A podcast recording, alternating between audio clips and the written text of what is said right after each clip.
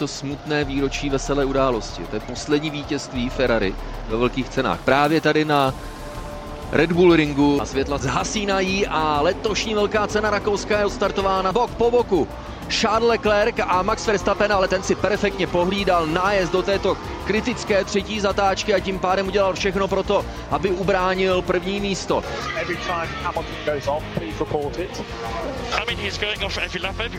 Ten rozměr informační toho, jak sledujeme tuhle velkou cenu, upínáme pozornost maximálně na to, co nám pošlou sportovní komisaři, místo toho, abychom si užívali nádherné scenérie, krásných soubojů. Ale se na mě nikdo nezlobí, o tomhle přece nemá být velká cena Formule 1. Verstappen je v posledním kole velké ceny Rakouska a další dominantní výkon. Max Verstappen si vlastně může vybrat, o kolik sekund chce dneska závod vyhrát.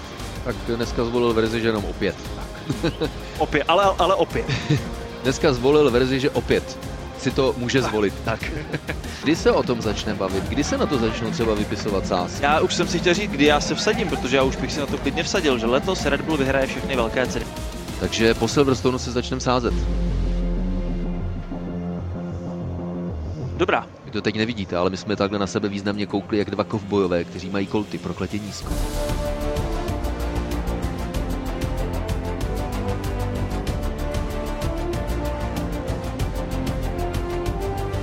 Sezona 2023 se nám rozvíjí v plném proudu a považte, že už máme za sebou 10 velkých cen, tedy formálně, e, fakticky 9, protože e, mezi 10 velkých cen musíme započítat bohužel pro objektivní důvody zrušenou velkou cenu Emilia Romagna. A to znamená, že na straně jedné už máme dost poznatku, abychom věděli, kdo na tom je dobře a kdo na tom je lépe, ale na straně druhé pořád máme pocit, že víme hodně málo ale v celém kontingentu Formule 1 se zdá být jeden člověk, který přesně ví, jak na tom je.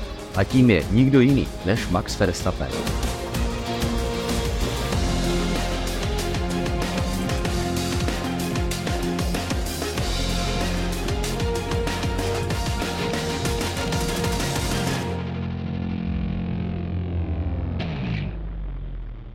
Byl to hodně intenzivní víkend na rakouském Red Bull ringu, eh, druhý sprintový víkend, takže to byly akcemi uh, nabitých uh, pár desítek hodin od pátku až do neděle, ale výsledek po každé stejný. Max Verstappen vyhrál všechny kvalifikace, Max Verstappen vyhrál sobotní sprint a také nedělní velkou cenu Rakouska. Po hříchu si Mezinárodní automobilová federace a sportovní komisaři nadělali dost problémů, které bohužel zastínili jinak si myslím velmi zajímavou velkou cenu. Samozřejmě minus Max Verstappen, ale to tak ve Formuli naprosto často chodí. No a o tomhle všem si samozřejmě musíme popovídat a také proto je tu Insta Pocket z Rakouska a vaši, doufám, oblíbení Tomáš Richter a Jiří Košta. Já tě zdravím Tomáši a zdravím i posluchače. Jiří, prosím tě, eh, je to všude, i v mainstreamových médiích, a samozřejmě eh, všem médiím, nebo všechna média, která se věnují motorsportu, tak nevíme, tak já tohle to, tu kontroverzi na malou chvíli odložím tam spíš na konec. Ale napadla mě jedna myšlenka. Eh, když eh, jsme si povídali v předcházejících podcastech o tom, kdy potenciálně uzavřeme sázku o tom, že Red Bull vyhraje všechny velké ceny v sezóně 2023, tak na to je pro mě ještě brzo. Samozřejmě co do potenciálu nemám pochyb. Jo. Už ani nemám naději, že by nějaké další týmy Red Bull dohnali, ale pořád si myslím, že existují eh, nějaké výjimečné okolnosti, jako Max Verstappen je pořád jenom člověk, může udělat chybu, může přijít technický problém, může přijít počasí, může přijít nějaká soura náhod. Takže to jsou elementy, které by ještě v tom velkém počtu velkých cen, které zbývají, mohly promluvit do toho, že to nebude prostě stoprocentní počet nebo 100% vítězství, ale kde si myslíš, Jirko, že anebo na konci jaké velké ceny získá Max Verstappen titul mistra světa? No, přesně jak říkáš, určitě se Maxovi nepodaří vyhrát všechny zbývající závody, protože je jich ještě stále hodně a nevěřím tomu, co by se muselo stát, aby to klaplo, protože zkrátka pořád hraje roli technika, technické problémy, anebo třeba bude také hrát svou roli počasí, různé strategie a tak dále. No a my můžeme tedy už jenom skutečně odhadovat eh, a říkat si ne zdali, ale kdy to bude, že se Max stane šampionem. No a možná nějaké ty čtyři, pět závodů před cílem by to už mohlo být, protože jeho náskok vlastně na Sergio Perez je více než 70 bodový, což vlastně, když přidáme ještě body za nejrychlejší kolo a tak dále, tak kdyby se to Maxovi podařilo udržet tak nějak podobně, spíše se mu to podaří navýšit, tak skutečně nějaké čtyři závody před koncem sezóny už bychom mohli korunovat nového šampiona. Uh, ryze aritmeticky, kdyby si Max Verstappen udržoval průběžný zisk 8 bodů uh, v každé velké ceně, tak uh, jeho by byla velká cena Kataru, tedy 15. závod z 2 a 20 těch reálně, které se letos odjedou, doufejme, že všechny.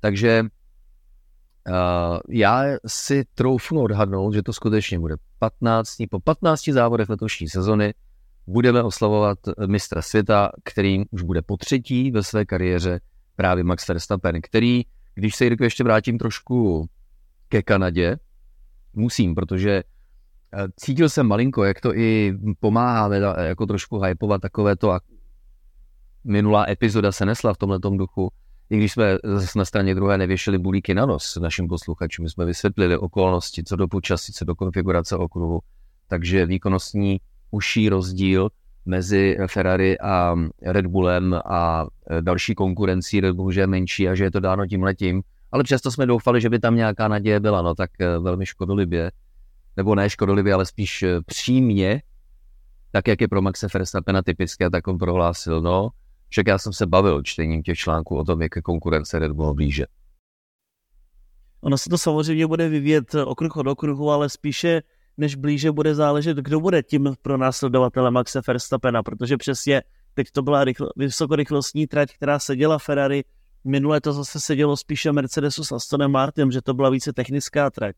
Takže na Silverstone by to zase mohlo být lepší pro Mercedes, takže ono spíše budeme sledovat, kdo bude trošku Maxe nahánět, ale ale je to jedno s druhým. Kdyby třeba Max Verstappen měl problémy s traťovými limity, byl na trati safety car, tak klidně těch pět vteřin může být klíčových nebo jste mohli vidět, že v předposledním kole závodu zel Max Verstappen do boxu, aby si ještě připsal nejrychlejší kolo na nových pneumatikách. Kdyby se nepovedla zastávka, uletělo mu kolo, podobně jako Arturovi Leclercovi ve Formuli 2, tak mohlo být všechno jinak. Takže ono těch proměných je stále hodně, ale samozřejmě, co se týče té samotné rychlosti, tak asi nebude už nic blíže než Alonso v Monaku.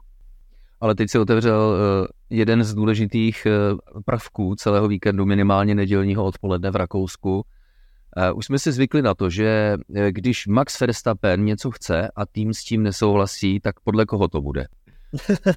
To naráží samozřejmě na ten pit stop, kdy Max Verstappen říká, já už na téhle sadě pneumatik nechci, je už to hrozně klouže. A Red Bull mu říká, máme náskok 24 sekund, 25 sekund, ale mm, je to velmi rizikové. On ostatně Christian Horner po velké ceně vysvětloval, tam je vlastně takových 400 aspektů během pit stopu, z níž jeden, když se pokazí, tak přijdeme o vítězství. Ale přesto všechno, když e, se Max Verstappen dozvěděl, že má náskok 24 sekund, tak říká, no jsou ještě 4 sekundy k dobru. Také mě překvapilo, že mm, přeci jenom nejdeš na takové riziko, když nemusíš.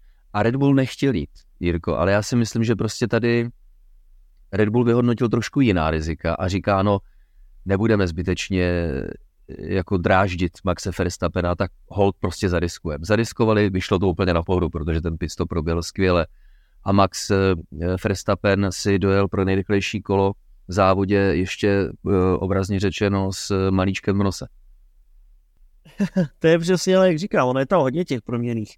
Co kdyby najednou třeba byl safety car nebo tak něco podobného, virtuální safety car, ale je to zkrátka takové nevypočitatelné, co všechno se může během toho závodu nebo ke konci závodu stát a to samé bylo konec konců i minule v Kanadě. Tam také byl vlastně Max Verstappen upozorněn, aby si řídal traťové limity, anebo v Barceloně především byl varován, aby si řídal limity trati.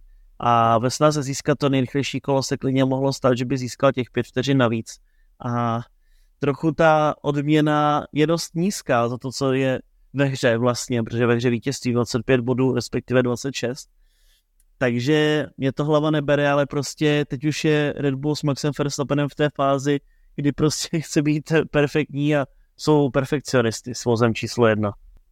Ta kombinace říkáme to v minulých podcastech a mě nezbývá nic jiného, než to zopakovat. Já proto chovám obrovský obdiv. Tam mají nějakou slabinu, myslím kombinace Team Red Bull auto Red Bullu a Max Verstappen jako šofér nebo samozřejmě jako pilot, mně přijde, že fungují opravdu na úrovni jako perfekcionismu, že tam už snad nejde ani co zlepšit. A pokud ve Formuli 1 se tyhle věci podaří a dosáhnout na tuhle úroveň perfekcionismu, tak je právě ve Formule 1 ta nejtěžší disciplína. Ale když se to povede, tak jste pak odměněni takovými výkony, takže chápu, že na straně jedné se mnozí fanoušci zlobí, jak je to uh, fádní, ale teď prostě to je jako když v každém jiném sportu zrovna někdo exceluje, je na špici a nemá konkurenci a nebývá to neobvyklé. Ba naopak, to bývá obvyklé ve sportech, když se někdo dostane na takové špičkovou úroveň. A ve Formuli 1 je to o to těžší, eh, když se musí poskládat dohromady řada dalších, dalších věcí. Je to technicky hodně komplexní sport. A teď si vím, že nebýt Sergio Pereze, nebo minimálně nebýt jeho mistrovských bodů, tak stejně jenom z body, které nazbíral Max Verstappen, tak Red Bull pořád vede pohár konstruktérů. To je prostě famózní. A my jsme možná takhle rozlouskli zároveň to, proč Red Bull nebude pouštět Sergio Perez ze svých služeb, protože není úplně důvod. Eh, Čeko je pořád hrozně důležitým člověkem, co se týče marketingu, vývoje vozu, práce na simulátoru a samozřejmě on má obrovské zkušenosti za těch svých více než 12 let ve Formuli 1. Takže to jsou právě ty faktory, které určitě ho jen tak eh, neposunou ze sedačky pryč, ale samozřejmě pak, když se nad tím zamyslíme, tak Fernando Alonso je sakra blízko Perezovi a to konec konců může být právě v závěru sezóny taková ta menší kaňka na tom všem.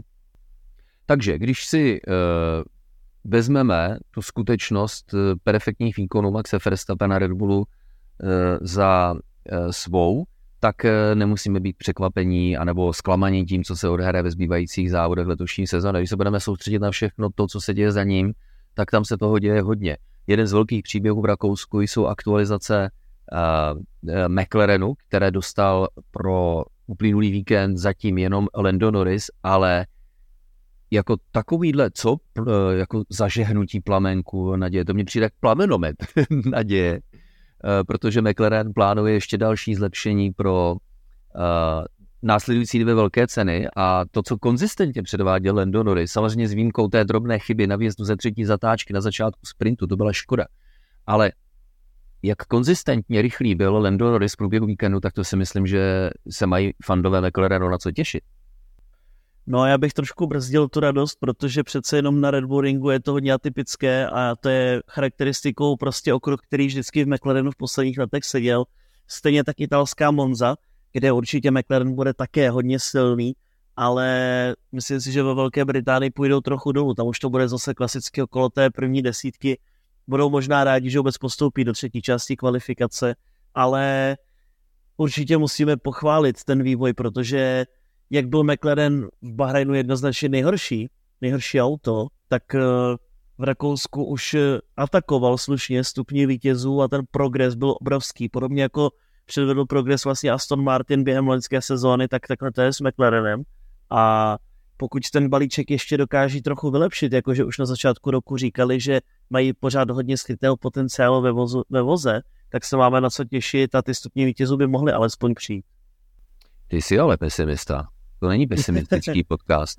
to máš, já jsem realista, to máš prostě, jak to vidíš letos, jak se to vyvíjí. Red Bull je dobrý vůz na všech tratích, to už jsme si řekli, ale ostatní se prostě střídají, protože někdo má filozofii do zatáček, někdo má filozofii na rovinkách a prostě tak to je, proto se střídá ten střed pole, který je docela blízko u sebe a McLaren zase spadne, naopak půjde Aston Martin zase nahoru příští víkend s Mercedesem, takže míchá se nám to, ale pak, když pomineme Red Bulli a Maxe Verstappena, tak samozřejmě ten souboj o to více mistra je hodně zajímavý.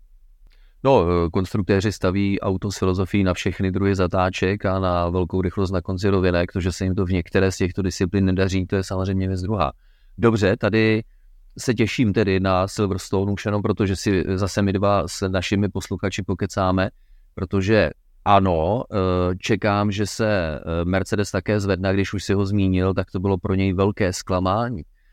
A já si troufnu odhadnout, že McLaren bude, eh, nebo nastoupil trend postupného zlepšování. Jasně, bude to fluktuovat trať od trati, ale nemyslím si, že to bude vyloženě jako skákat nahoru a dolů. Uvidíme, nevíme teď eh, jako nic moc, ale když už si zmínil Mercedes, tak jedna z věcí, co mě překvapila, tak eh, když měl Lewis Hamilton během velké ceny problémy s nedotáčivostí svého auta, protože zkrátka Mercedes si s Red Bull Ringem nerozumí a piloti se s ním museli hodně prát, až v jednu chvíli do radiové komunikace, což nebývá tradiční věc, musel vstoupit samotný šéf Mercedesu Toto Wolf a říká Luisi, my víme, že tohle auto je špatné, ale ty ho řiď.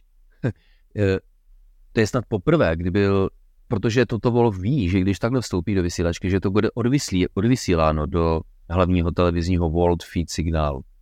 Takže mu bylo jasné, že to budou média propírat. Tady tenhle ten asertivní přístup, v podstatě takové to jako sklapni a už si nestěžuju na to, co to je, jsi placený za to, že budeš řídit to, co ti dáme, ať je to špatné jakkoliv, jakýmkoliv způsobem.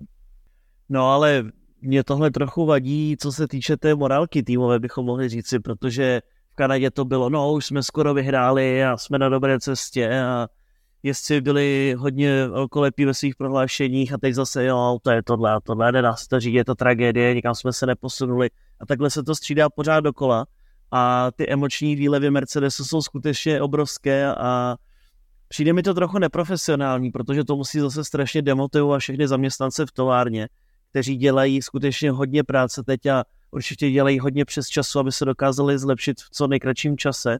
A pak zase přijde takováhle komunikace po Rakousku. To nevím úplně, jestli je dobré pro celou tu morálku v týmu, ale je mi jasné, o co tady jde, že toto Wolf potřebuje za každou cenu udržet a přesvědčit Louise Hamiltona, aby prodloužil smlouvu na další roky s týmem. No, ale aby ji prodloužil způsobem nebo v parametrech, kterým chce Mercedes. Eh, vypadá to, že eh, obě strany, jenom dodám, že Lewis Hamilton má smlouvu do konce letošní sezóny, nic není potvrzeno na příští rok. A eh, teď v britském, je to tedy bulvární tisk, tak nevím, do jaké míry se tomu dá věřit, ale je zřejmé, že a bývá to obvyklé, Lewis Hamilton chce hodně a Mercedes mu tak hodně nechce nabídnout. To je nakonec jádro veškerých kontraktačních jednání.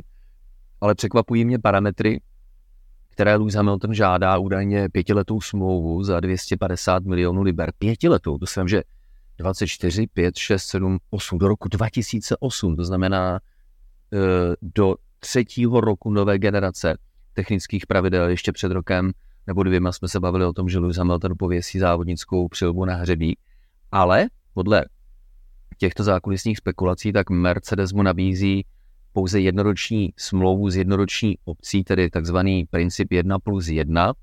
Mimo jiné také proto, že hm, s takhle dlouhou smlouvou by měl problém George Russell, který nechce být tou tím, tím juniorem, ne týmovou dvojkou, protože to on není, ale přece jenom jako psychologicky je vnímán jako junior, přece jenom respektuje Hamiltonovo postavení a jeho vztah k týmu, ale čekat dalších pět let na to, eh, a než on převezme eh, tu roli lídra týmu, tak se mu eh, čekat nechce. A to se Jirko zdá být i jednou z příčin takového malinkého signálu napnelismu mezi Lewisem Hamiltonem, Totem Wolfem nebo mezi Hamiltonem a týmem obecně a samozřejmě ta forma auta na Red Bull ringu tomu vůbec nepomohla jako smlouva 1 plus 1 pro Liza Hamiltona, to je opravdu výsměch, jestli je to pravda. Protože když máte sedm titulů na svém kontě a jste prostě tváří té značky a to ještě klidně můžete být tváří mnoho let poté, můžete být jenom brand ambassador, i když Lewis Hamilton třeba už nebude závodit, tak může být pořád tváří značky, tak dostat jedna plus jedna, to je trapárna docela podle mě, ale nevíme, jak to je, já si myslím, že to je spíše dva roky plus jedne, jednoroční obce, většinou tak dává ve Formuli 1 a to by mi dávalo i smysl vzhledem k technickým pravidlům a k tomu vývoji, kam se to bude dále odvíjet, protože samozřejmě víme, že od roku 26 budou nová technická pravidla a týmy už se na to chystají. Ale podepsat teď pětiletou smlouvu, to už skutečně, pokud by byla zase pravda, tak si myslím, že je konečná pro Lize a byla by to jeho poslední smlouva ve Formule 1, protože samozřejmě věk hraje také svoji roli a když si vezmeme tedy sezonu 2028, tak by to bylo jeho 21 let ve Formuli 1 a to je už slušný balík. No a když už jsme u Mercedesu, a ty jsi to sám zmínil, tak Aston Martin také poklesl výkonnostně na Red Bull ringu. Ty očekává, že se na Silverstone zase zvedne, abych mu to samozřejmě přál. Nehledě na to, že mám takové tušení, že řada týmů, protože se jedná o velkou cenu Velké Británie, na Silverstone, tedy mm, blízko takzvaného Motorsport Valley, tedy jakéhosi technologického centra celé Formule 1, s výjimkou tří týmů, jeden ve Švýcarsku a pak dva samozřejmě v Itálii. Mám na mysli Zauber, potažmo Alfa Romeo a pak také Ferrari a Toro Rosso. Takže notabene, když Aston Martin sídlí na Silverstone, tak bych čekal, že Aston nasadí také nějaká zlepšení. Na straně druhé, a rád bych se mýlil, obávám se trošku, že hm, jako kdyby docházel Astonu dech toho postupného vývoje, nebo že nemá tak silný potenciál jako eh, silné týmy. Proto o tom Fernando Alonso hovoří do médií, abyste v tomhle nepolevili. A ta míra plánování, vývoje, ověřování musí být opravdu hodně intenzivní, aby eh, Aston Martin stíhal nasazovat eh, nové a nové technické releasy se stejnou rychlostí jako velmi silné týmy. Takže jsem na to zvědavý, jak to bude dál, ale každopádně také trošku zklamání. Komu se ale dařilo relativně nad očekávání je Lance Stroll? Souhlasíš? Určitě, on minule už také ukázal dobrý výkon a jak jsem říkal, on potřebuje zlepšit kvalifikace a to udělal, protože v obou dvou posledních porazil Fernanda Alonso, pokud se nepletu, takže dobrá práce, určitě Len Stroll jde kupředu a ty body jsou strašně důležité, protože mezi nimi a Alonso už je téměř rozdíl 100 bodů a to, když si vezmeme, že to není jako u Red Bull, ale že to je prostě trochu slabší vůz a ještě Fernando Alonso musí hodně bojovat s Mercedesy a s Ferrari, tak 100 eh, bodů je skutečně obrovský rozdíl a samozřejmě to chybí potom v tom poháru konstruktérů, kde sice Aston se dotáhl na Mercedes po tomto závodním víkendu, ale kdyby třeba Lenz měl o jenom 50 bodů více, tak si myslím, že ten titul vícemistra by také byl mnohem snažší pak dosáhnout pro Aston Martin. No a teď jak prosím tě chápat eh, výkon Ferrari, protože Charles Leclerc se dostal na stupně vítězů. Druhé místo v cíli, s necelou půl minutou ztráty. Já samozřejmě odečítám ten Verstappenův pitstop na konci, který do výsledku přinesl rozdíl pouhých pěti sekund mezi Maxem Verstappenem a Charlesem Leclercem, což tedy vypadá jako hodně pěkně. Kéž by to tak eh, bylo i v reálu, ale reálně téměř půl minuta, uh, to ještě uh, nepočítám uh, safety car v úvodu samotného závodu. Takže druhé místo, to vypadá jako hodně dobře. Na straně druhé eh, bylo zřejmé, že ani Charles Leclerc, ani Carlos Sainz nejsou spokojeni, protože to náročné chování auta, se kterým se piloti musí prát, tak se eh, projevilo právě i na Red Bull ringu. Je určitě velká škoda Carlose Sainze, jeho šestého místa nakonec po všech těch penalizacích za traťové limity, protože Carlos byl určitě po dlouhé době rychlejší než Charles eh, v samotném závodě. A kdyby Ferrari nakonec dostalo to, že by prohodilo jezdce, jak bylo původně v plánu, nebo jak se dotazoval Carlos Sainz, tak také možná byl Carlos nakonec druhý v cíli, takže je to trochu škoda a mně se určitě líbí to zlepšení, co se týče samotného racecraftu Carlose, protože jsme ho viděli po dlouhé době bojovat, předjíždět poměrně s lehkostí své soupeře, ale přesně pak zase, když se podíváme na to, kde byl Max Verstappen, nebo jak lehce potom Sergio Perez zase dokázal předjet Carlose Sainze, tak uh, není prostě Ferrari tam, kde by chtělo být, ale bez okolků můžeme říct, že to byl jejich nejsilnější výkon, let, výkon letošní sezóny.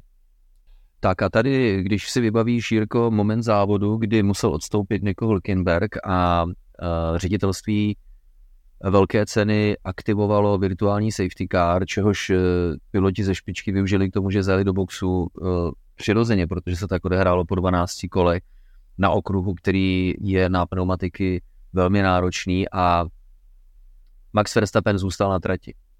A to přineslo mm, oživení nebo extra rozměr velké ceny v tom smyslu, že najednou skutečně Max Verstappen měl na čele náskok menší než to, co si žádá pitstop. To znamená, on, když bylo jasné, že bude muset zajet do boxu, tak spadne za piloty Ferrari, nebo minimálně za jednoho z nich a nebudu ti lhát, že neříkám, že jsem se nechal nachytat, protože člověk s tím tak trošku kalkuluje, ale uh, říkáš si, no, ti věří té žluté sadě pneumatik v tom prvním úseku závodu, že nějakou dobu vydrží, protože uh, se dalo očekávat tedy, že Red Bull si věří tomu, že Max Verstappen uh, si vyjede ten náskok větší než to, co si žádá pitstop, aby když zastaví v boxe, tak se zase vrátí na první místo.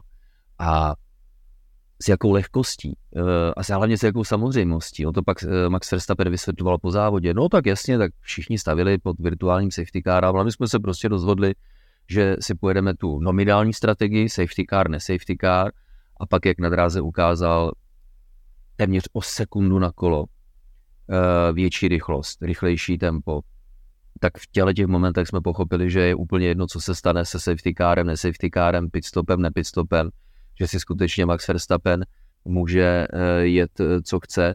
A tady je taková hm, zajímavá statistika, že touhletou, nechci říkat drzou, to určitě ne, ale sebevědomou, to si myslím, že může sedět strategií, tak si dovolil Max Verstappen odevzdat první místo, spadnout za Charlesa Leclerca a odevzdal první místo poprvé od velké ceny v Miami, což je prostě mazec. Ale mně se určitě líbilo, že Ferrari šlo do toho rizika, že to alespoň zkusilo, protože minule se jim ta strategie povedla, tak uh, možná byli trochu optimističtí, že by to mohlo znovu klapnout, ale prostě ta rychlost Maxe je šílená a nestačí zkrátka mu nikdo. Samozřejmě také to bylo dáno charakteristikou okruhu, protože kdyby se taková situace stala v Monaku, tak by asi Max Verstappen nepředjížděl tak snadno jako na Red Bull Ringu. Red Bull Ring skutečně je dobrý, dobrý okruh na předjíždění, což jsme viděli v průběhu celého závodního víkendu i ve sprintu. Takže i v tomhle případě si mohli dovolit trošku kalkulovat s tím, že na té trati to půjde předjet. No, uh, máš pravdu, protože Ferrari eh, udělalo naprosto správně. To, s čím nedokázali bojovat ani nemohli, tak je právě fenomenální závodní rychlost uh, Maxe Verstappena a Red Bullu. Takže proti rozhodnutí a strategickým volbám Ferrari v žádném případě vůbec nic nenamítáme. Uh, nezbývá než si přát, že Ferrari tak nějak rozlouskne uh, toho uh, šotka, kterého má ve svém voze, protože eh, to nevypadá na nějaký zázrak v podobě eh, Ferrari na Silverstone začne trápit své eh, soupeře, nebo v tomhle případě minimálně Maxe Verstappena, nebo alespoň na Hungaroringu nebo na holandském Zandvoortu, zatím to prostě nevypadá. Ale Formule 1 je o tom, že, a já si toho všímám, že všichni ti, kteří nejsou fandové Red Bullu, tak čekají, kdy ten moment přijde a oni už jsou zvyklí, třeba u McLarenu, když eh, začal tak nešťastně s Hondou a ještě v dřívějších letech a potom, když Red Bull už jednou dominoval v letech 2010 až 2013, tak eh, i to očekávání toho, kdy se to zlomí a kdy jejich oblíbený tým nebo jezdec nejprve dosáhne na malý úspěch, třeba nějaké dobré body, když je to tým ze středu pole, nebo na stupně vítězů, nebo na vítězství. To jakoby, kdo by si nepřál, aby vyhrál eh, někdo jiný než Red Bull, s výjimkou samozřejmě fanoušku Red Bullu. A pak eh, všichni ucítí, jak se to eh, trendově eh, přibližuje co do výkonu a nastane zase nějaká možná éra, o které tedy Cristiano Horner na eh, sobotní, na páteční tiskové konferenci na Red Bull Ringu prohlásil, to je přirozené, nám ty výkony budou konvergovat a tohle se bude dít do roku 2025 a pak to všechno zahodíme a od roku 2026 začneme na novo. A v tom má naprostou pravdu. A teď jsem malinko odbočil a nevím, jestli to rozebírat tady nebo to nechat na další podcast. Spíš to necháme na speciální podcast, protože to je téma na poměrně solidní dobu a já nechci teďka strašit v roce 2023 tím, co přijde v roce 2026, ale Říkáme to pořád. Když necháme pravidla stabilní, výkony budou konvergovat, budou napínavější a nepředvídatelnější velké eh, ceny a už teď nám někteří šéfové začínají strašit, strašit tím, co přijde v roce 2026. No nejen šéfové, ale i jezdci, protože už měli piloti možnost si vyzkoušet něco málo na simulátoru a Max Verstappen právě říkal, že to je tragédie, it's terrible, a může to být velký disaster, takže je potřeba ještě pro ta pravidla něco udělat, aby se to mohlo zlepšit a aby to nebyla tragédie, jak říká šampion, téměř už trojnásobný, takže jsme na to samozřejmě všichni hodně zvědaví, jak to bude, protože se do toho dávalo hodně, do těch pravidel a dává se hodně a samozřejmě se dávalo hodně do těch pravidel, která máme teď a vidíme, že to úplně neklaplo, jak se očekávalo. Vlastně co se týče toho špinavého vzduchu a toho předjíždění, tak je to pořád na stejno, jako to bylo v té předchozí generaci monopostů. Takže těžko říct, uvidíme samozřejmě, jak to všechno bude, ale je to prostě přirozená evoluce, já jsem to psal i na Instagramu, je to přirozená evoluce, že prostě Max Verstappen ještě nějaký čas bude dominovat, ať se vám to líbí nebo ne, užívejte si to nebo to nenáviďte, ale tak či tak se to časem obmění a bude zase úřadovat někdo jiný. Ale hlavně nemusí to ani lidé nějak se nutit k tomu, aby to obdivovali, pokud to obdivovat nechtějí. Já chápu to rozhořčení, ale to je Formule 1. To, že prostě to období, kdy se e, všichni ostatní snaží najít řešení, skrze která se dotáhnou na toho dominujícího a že ta období jsou dlouhá, to je prostě Formule 1 a tu frustraci chápu. Na straně druhé, když někdo začne jako Formule 1 hodně hejtovat a stává se mi to teď e, od té doby, co ten e, bláznivý Elon Musk převzal Twitter a nabídl tu takzvanou timelineu pro vás, kam vám lezou příspěvky, o které třeba i úplně jako nestojíte, tak předpokládám, že tímhle způsobem se některé mé příspěvky dostanou lidem, kteří mě nesledují. No a když už eh, se jim to v té timeline objeví, takový můj příspěvek, tak ho zakomentují nějakým hejtem. Uh, já si všimnu, že ten člověk mě vlastně ani sám od sebe nesleduje, tak se ani na něj nezlobím, proč komentuje uh, něco na mém účtu, který sleduje, když ho nesleduje, takže to respektuji, ale pak, když už je to takový extrém, tak říkám a já doufám, že vám nikdo nedrží pistoli u hlavy a nutí vás sledovat Formuli 1. Je to, jak říkáš, já se taky nevyjadřu k volejbalu nebo k basketu, když to nesleduji, ne? ale Jirko, prosím tě, přesně tak. Eh, hele, jako to není tak, že bych eh, chtěl snad zakazovat lidem, aby jako nabídli nějakou, eh, dejme tomu, negativní kritiku, ale když je konstruktiv, když je konstruktiv, jo, ne, když to prostě není ten emoční hej na to, Eh, na to vůbec nereflektuju. Na to ani nejsem alergický, u mě to nezbuzuje eh, žádnou emoci, já prostě jenom to jako vytěsňuji, protože si myslím, že život je i v těžkém světě natolik zajímavou záležitostí, že se prostě chci bavit tím, co mě baví a co je pozitivní a ty hejty a prostě takhle házím rovnou na vedlejší kolej. Aha, teď jsem si možná naběhl. Já nebudu ani hejtit asi největší příběh z velké ceny Rakouska, který to bohužel tak trošku minimálně v tom mainstreamu a v emočních vlnách všechno uh, zastínil a to je taková drobnost, bílá čára, Jirko. No, to je velké téma.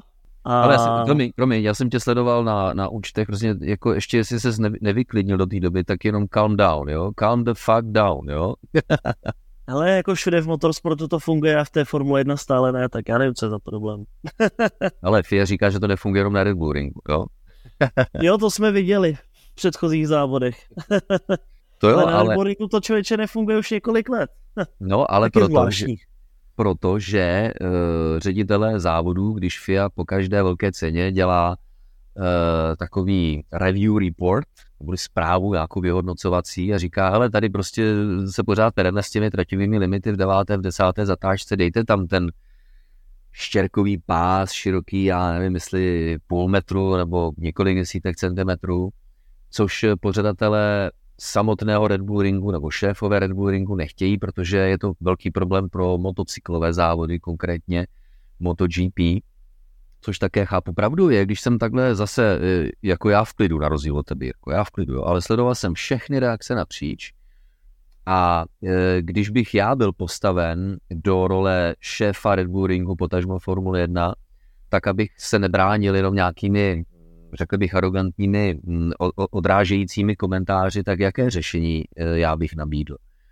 A ono to vypadá, přijde mi tam jedna strašně zajímavá věc, že skutečně ten malý štěrkový pás, který bude přirozeným limitem tratě, tak má smysl a šéfové e, Red Bull Ringu říkají, no ale my to tam nechcem kvůli MotoGP a ono to vyměňovat jako je hrozně drahé. Ale já si říkám, ty brďo, když na uh, azerbajdžánském Baku jsou pro velkou cenu schopni udělat eh, eh, dočasný asfalt, když jsou pro návštěvu bývalého prezidenta Miloše Zemana schopni udělat eh, asfaltový nájezdní schůdek u chodníků, tak mi neříkej, že v tomhle multimilionovém světě je notabene, když Red Bull Ring, vlastní firma Red Bull, která je vlastně tím pádem jedním z největších stakeholderů celého šampionátu, tak co je pro co je problematického na několika metrech čtverečních asfaltů, šup sem, šup tam jednou za rok, to přece nemůže být nic nákladného.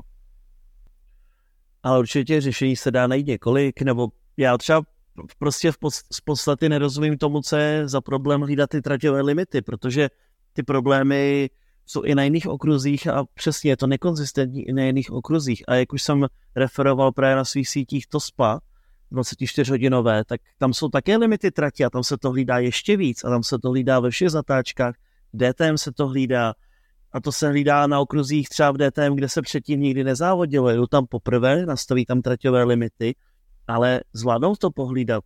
Je to samozřejmě hodně přísné, protože tam nic se neodpouští, tam skutečně nikdo neunikne. Tam jsou kamerové systémy, nějak se to ještě snímá snad skrz gps a tak dále, ale nerozumím tomu, proč najednou devátá, desátá zatáčka na Red Bullingu je problémem a přesně je to už několik let, takže i v Monaku už máme konec konců traťové limity, ale prostě, jak říkám, FIA to úplně asi nemá pod kontrolou, protože jiné organizace, které se starají o nebo ty race directoráty u jiných sérií jsou v pohodě, zvládnou to korigovat, zvládnou korigovat 70 vozů, tak proč nedokážou ohlídat 20 formulí, které ještě jsou od sebe většinou 5 až 10 vteřin, tak to mi skutečně hlava nebere.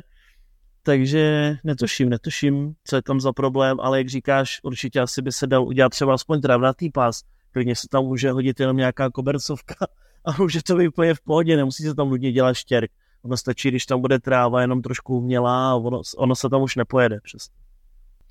No, ten problém nebyl tak velký jako letos, což je do určité míry dáno eh, také novými eh, vozy s tuším nastavením, tak jak eh, její inženýři tlačí dál a dál a oni čtu některé komentáře, takové, co je jako pro nejlepší piloty na světě problém za problém udržet auto na silnici. No, je právě, jo, protože ti lidé, kteří tohle říkají, tak upřímně nevědí, o čem hovoří, i když se jim to snažíme vysvětlit, i když samotní jezdci se jim to snaží vysvětlit. No ta v té desáté zatáčce jedna koni na, na zem nevidí piloti v té pozici v kokpitu, ale také mm, způsob, jakým se závodí ve Formule 1, tak eh, to není tak, jako že eh, si jedeme na silnici, teď když máme pocit, že se nám to auto nějak zhoupne, tak to zakorigujeme, přibrzdíme, zvolníme a ono to zase uklidní. Ne ve Formuli 1 do té zatáčky pilot jede s takzvaným odhodláním nebo, nebo rozhodnutím. V angličtině eh, se tomu termínu říká commitment. Prostě tam to auto jakoby opravdu odhodíte. S ohledem na to, co to auto umí. Proto také někdy, když piloti svému auto nevěří, tak si ho nemohou do té zatáčky takzvaně dovolit hodit, ale v důsledku toho jsou pomalejší.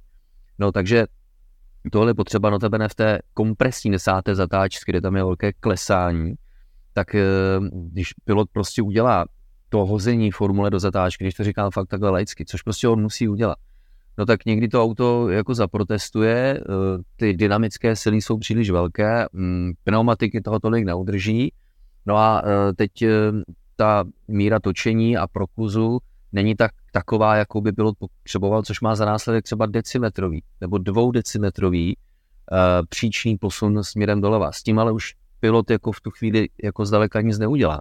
A proto je tak těžké takzvaně udržet formule v limitech, notabene na takhle, řekl bych, unikátní zatáčce, jakou je zatáčka eh, číslo 10, ale uh, lidé se můžou do Aleluja hádat, jestli jsou piloti dobří nebo špatní, když porušují traťové limity. Mně se snad ani tato diskuze nechce zúčastnit, co chci ale říct, že si Formule 1 malinko dělá trošku problém a mně se někdo smál, když jsem navrhl, protože já jsem se nad tím fakt takhle zamyslel, říkám, koukám na ty fotky všelijaké a na ty záběry a říkám, proč tu bílou čáru nesmažou?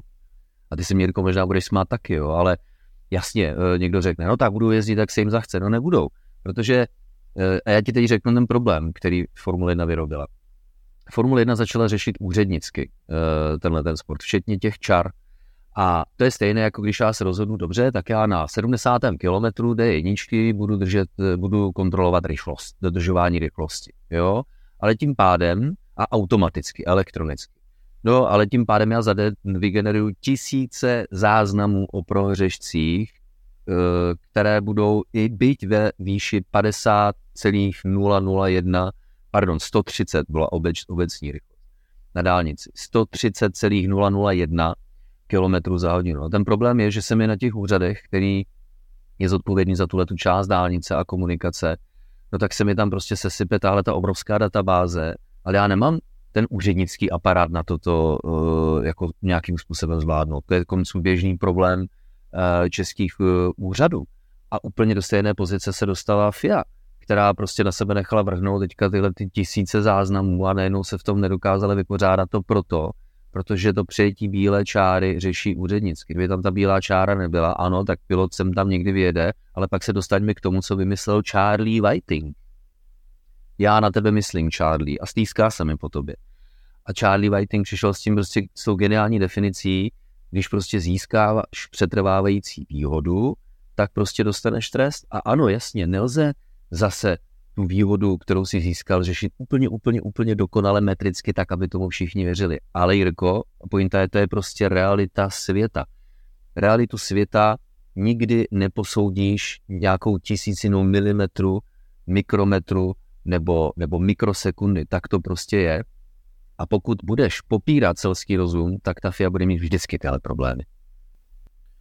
Je to tak, ono ve skutečnosti tam příliš velká výhoda není. Podle toho, co jsme mohli sledovat, tak, eh, tak jak jezdci, řekněme, zkracovali trať, překročovali limity trati, tak tam výhoda byla možná pár tisícin, ale myslím si, že naopak většinou to je ztráta, protože se to stane většinou, když plot koriguje svůj vůz a nechce vědět až třeba za ty salamové obdobníky, takže, nebo na, na to pak někam daleko do kačírku, takže samozřejmě v tomto ohledu to roli nemá, ale jednak je to už prostě dáno, tak to musíme akceptovat a on by s tím problém nebyl.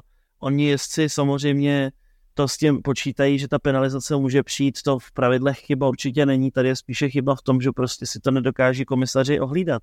Když už to nastaví, tak ať to hlídají, protože prostě největší absurdita toho všeho, o čem se tu bavíme, je ta, že kdyby Aston Martin nepodal protest, tak nebylo uděleno 12 penalizací a nebylo škrnuto 83 časů, tak je to normální? Prostě ale Fiat jako... to chtěl zamést pod koberec? No, to, ale to kři... teď musím Fiat zastat teda upřímně, protože uh, FIA uh, jednak uh, přistoupila k tomu protestu Astonu takovým způsobem, že v tu chvilku byla sama zaneprázdněna. Říká, hele, vydržte chvilku, jo, my už to sami řešíme. My jsme to totiž začali řešit ještě předtím, než Aston Martin podal protest. To znamená, teď by asi nebylo úplně fér říkat, že by to FIA zametla pod koberec, kdyby se Aston neozval. Jo, oni opravdu s tím měli problémy a přistoupili k tomu, řekl bych tentokrát až skoro výjimečně pokorně, protože říkají, hele, teď vám ředitele závodu zmiňují, že říká, ať ten Red Bull s tím něco udělá, protože my skoro nevíme, co s tím, s takovým množstvím jako porušení traťových limitů. Takže tentokrát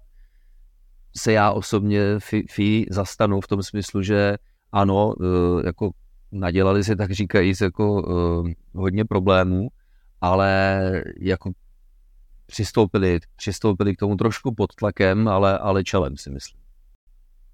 OK, ale tak či tak se vrátím k tomu, co už jsem říkal, když máš Vespa 70 aut, je do 24 hodin a do půl hodiny se ví o tom, jestli někdo překročil limity trati nebo ne, jestli ulil rychlost v boxech, jestli byl příliš rychlý při minimální zastávce v boxech a tak dále když oni jsou schopni to vyřešit při tak velkém množství, jak traťového času, tak vozu na trati, tak proč Formule 1 za hodinu a půl nedokáže polídat 20 formulí, to mi fakt hlava nebere. Jezdí rychle. Jezdí, konec jezdí, konců. Jezdí rychle. Konců, Leda, to je jediná výmluva. Protože i v MotoGP dneska už to máme proaktivní, že to je vyřešeno hned maximálně třeba do minuty až dvou po cíli závodu. I v MotoGP, kde ty traťové limity hrají v posledních letech obrovskou roli, a hodně se hlídají, tak i tam to máme vyřešeno okamžitě. Jsou long lap penalty a tak podobně během závodu. A tohle je, myslím si, ten kámen urazu a to je to, co nás všechny fanoušky štve, protože my dokoukáme závod, který byl nějaký, máme na to nějaké názory a pak najednou koukáme ráno, že je všechno jinak. A to si myslím, že určitě nejsem jediný, koho to už nebaví takhle sledovat. No, tak doufám, že tě Formule 1 bavit bude i nadále, protože my, jak jsme prozradili v některém z předcházejících podcastů, tak máme pro naše uh, posluchače a, a čtenáře a diváky připraveno nějaké překvapení na konec prázdnin. Tak doufám, že v tom jako nebudu sám. to se týče Formule 1, tak Formule 1 je skvělá, ale Fiat, Fiat to kazí už několik let. A to, to je můj názor, který asi jen tak nezměním, protože Prostě jsou tam činovníci, kteří tam nemají co dělat, prostě jsou to úředníci, jak ty říkáš, jsou to lidé, kteří tam prostě jsou zkostnatělí už mnoho let a nepůjdou jen tak pryč. Prostě je to takhle dáno a celkově v té organizaci to je na dlouhé povídání, to na samostatný podcast, to jsou věci, které se ani nemůžou říkat, ale prostě ten orgán jako takový asi nezastává úplně tu roli, jakou by teďko měl zastávat. To doufám, že ti nikdo nezakazuje říkat, co si myslíš. ono ale je, eh, jsou tam, ano, eh, hodně dlouho sloužící lidé, na straně druhé ten problém, který zatím stojí, jsem já osobně přesvědčen, je paradoxně to vzdálené podpůrné centrum v Ženevě, osazeného ještě řadou právníků, což byla taková upřímná snaha o moderní podpůrný přístup, ale ten právě vede k té úřední čině. A já ano, jsem už šedivák, takže já budu mít takové ty boomerovské názory asi, možná, ale jsem prostě přesvědčen o tom, že uh, ten selský rozum by se nemělo opouštět a jít na to cestou uh, je střába, nebo je střábího oka v tenisu, jo, a, a tyhle ty záležitosti, to prostě jako Formule 1 nebo motorsport jako nikdy mít nebude, nebo pokud to tak lidé chtějí, a to je to důležité, pokud to tak lidé chtějí, tak navždy navždy budou řešit tyhle ty problémy. A to je asi ta nejdůležitější pointa. Protože to prostě tom světě motorsportu a Formule 1 nedokáže být úplně černobílé, tak jak je bílá branková čára eh, ve fotbale nebo bílá čára na tenise nebo prostě v dalších takových podobných eh, sportech.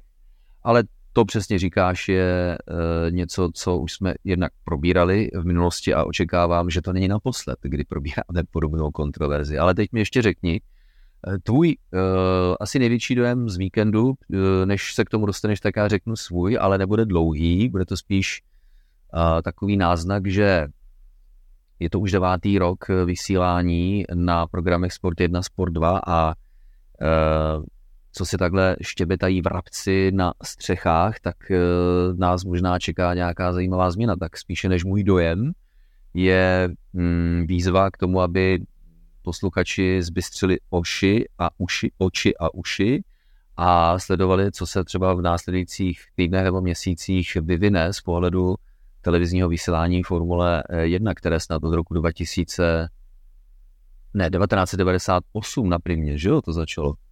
Já si pamatuju jako první SPA 98, když mi byly tři roky. A to velkou no, náhodu po startu, takže asi jo. Myslím, že to první, neřeknou na plyně, no, takže už dlouho, už dlouho je Formule 1 na českých televizích a nesporně to pokračovat bude. Jak, to já teď přesně nevím, ale myslím si, že to už nezůstane tak, jak je to úplně doteď. Jirko, teď eh, je to na tobě. Možná se trošku rozpovídám. Eh, určitě, že byl zase sprintový víkend a myslím si, že to nikdo z nás moc nepostřehl, že to nic moc jako nikomu neříká pořád. Mně se to líbí, mně se to líbí, mně se to líbí.